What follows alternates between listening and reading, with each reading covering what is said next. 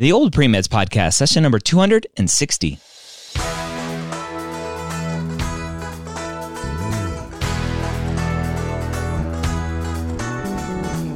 You're a non-traditional student entering the medical field on your terms. You may have had some hiccups along the way, but now you're ready to change course and go back and serve others as a physician. This podcast is here to help answer your questions and help educate you on your non-traditional journey to becoming a physician. And welcome to the Old Pre-Meds Podcast. My name is Dr. Ryan Gray, your host here every week, where I get to answer your questions that you ask over at premedforums.com, specifically in the non-traditional pre-med discussion. Before we jump into today's question, which is a doozy, I want to remind you about Mappd.com. Mappd.com is the new technology platform that I've had in my brain for probably a decade, if not more at this point, and is finally coming to life again at Mappd.com, where I get to really help guide what I hope to be every pre-med student on their journey, and in the future, every pre-health student on their journey. That's right, Mappd.com. The Mappd platform will be open to pre-PA students, pre-vet students, pre-dent students, pre-optometry, pre-pharmacy. It'll be open to all pre-health students at some point in the future. Right now, we're focused on pre-meds. You log in, create an account, which you can sign up for a free 2-week trial today at Mappd.com. mappd.com. Enter your courses, enter your activities, enter your MCAT scores, both practice and real, and all of the data that you are entering, we can provide feedback to you that is specific and personalized to you. Start using Mappd as soon as you know you are a pre-med student so that you're not making mistakes from the very beginning, only later to find out that you have to correct them. In the future, as I'm recording this, maybe even now, you can invite your pre-med advisor to join Mappd as an advisor, which is free for the advisors, and they can access your account and see all of your information so that when you have your meetings with your advisor, you're not wasting time going over everything that you have done. It's already there for them to see. And right now, again, we're also working on a new kind of application simulation inside of Mappd, so you can put in your personal statements, your activity descriptions, and everything else so that you can start getting feedback on all of those, again, right inside of Mappd. 2-week trial, Mappd.com. Go there right now. All right, so our question today comes from a student who has the title here in the form. The title of this question is, "Help, I'm being filtered out by this one question. Do I have to disclose if I was, quote, disciplined for academic performance?" Our student asks, "I'm wondering if I have to answer yes or no to the following on AACOMAS. Quote, have you ever been disciplined for academic performance? For example, academic probation, dismissal, suspension, disqualification, etc. by any college or school. If you answered yes to the previous question, you must provide an explanation. Include 1, a brief description of the incident and or arrest, 2, specific charge made, 3, related dates, 4, consequence, and 5, a reflection of the incident and how that incident has impacted your life. In my situation, I was in a 9-month biomed master's program, and I was placed on an academic leave absence after the first quarter because I earned poor grades due to stress of home, pre-foreclosure, the death of my aunt, and poor study habits. Due to my low GPA, I was placed on academic probation. When I returned the following fall quarter, I had to take a leave of absence until the program started again in the fall due to classes offered only during certain quarters. My transcript does not state anything about academic probation anywhere. It does state leave of absence. Does this mean I can answer no to this question? I previously applied the last 2 years answering yes to this question. I did explain my situation. However, I feel as though I'm being filtered out by schools by just answering yes to this question. I do not want to be filtered out by this question, as I was not necessarily, quote, disciplined, and the leave of absence was placed in order to give me time to grieve and take care of family members. P.S. for reference, In my master's program, anyone with a B- average or lower was placed on academic probation. Thank you in advance for your help. All right. So obviously a tough situation, something that a lot of people unfortunately go through when life happens and you're in the middle of school. School is obviously impacted. Now, the question is, does the student have to answer yes to this question?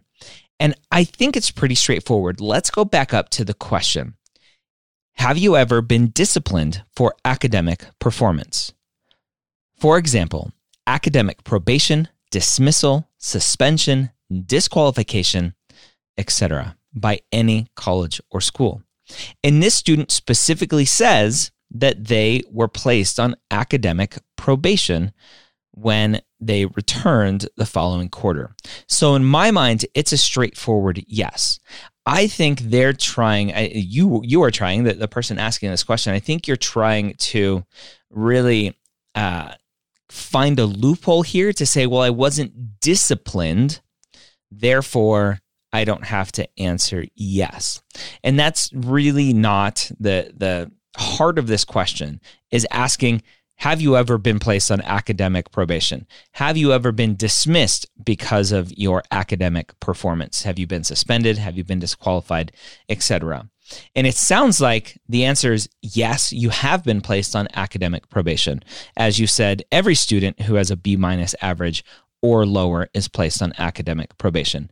And it sounds like it was even more serious that you were placed on academic leave because either A, because that's their standard, or B, because obviously the classes that you needed weren't offered any other time and you just had to take a break anyway.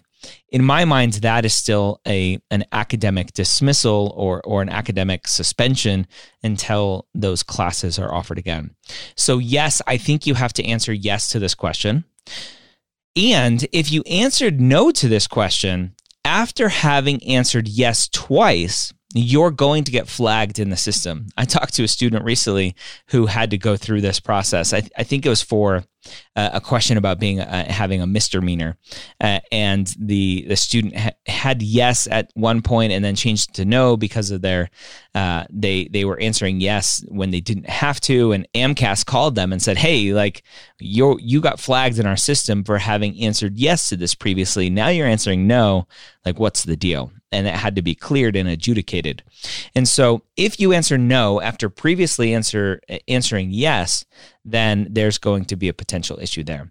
I will tell you that the majority of schools probably do not filter out based on this question. There are a lot of students and there are a lot of reasons that students go on academic probation.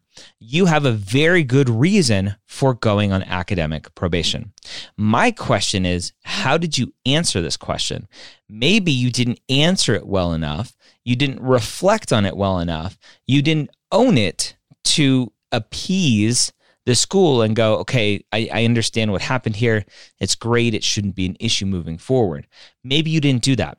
Or maybe your reason for not getting into medical school has nothing to do with this question, and it's something else. It's your undergrad grades, it's your MCAT score, it's your activities.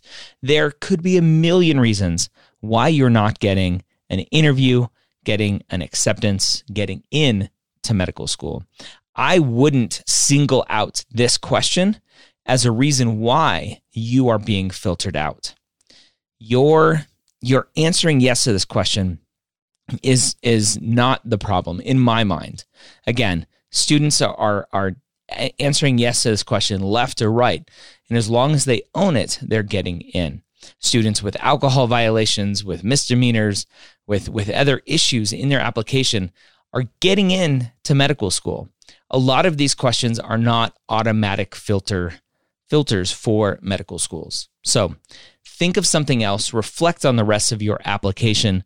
Maybe apply for application renovation, which is my YouTube series where I look at the application and I work with you to figure out where your application is lacking and where potentially you are missing out in your application to get in to medical school. You can find that at applicationrenovation.com/apply to apply to that series. So hopefully this was helpful. Yes, I think you need to answer yes to this question. Reflect on it, tell your story, and move on.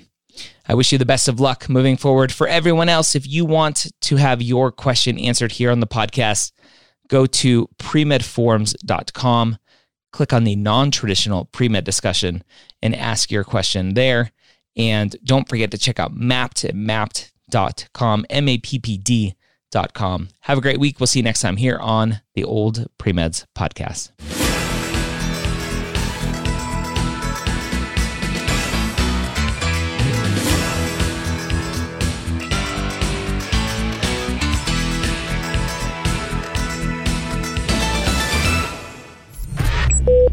This is MedEd Media.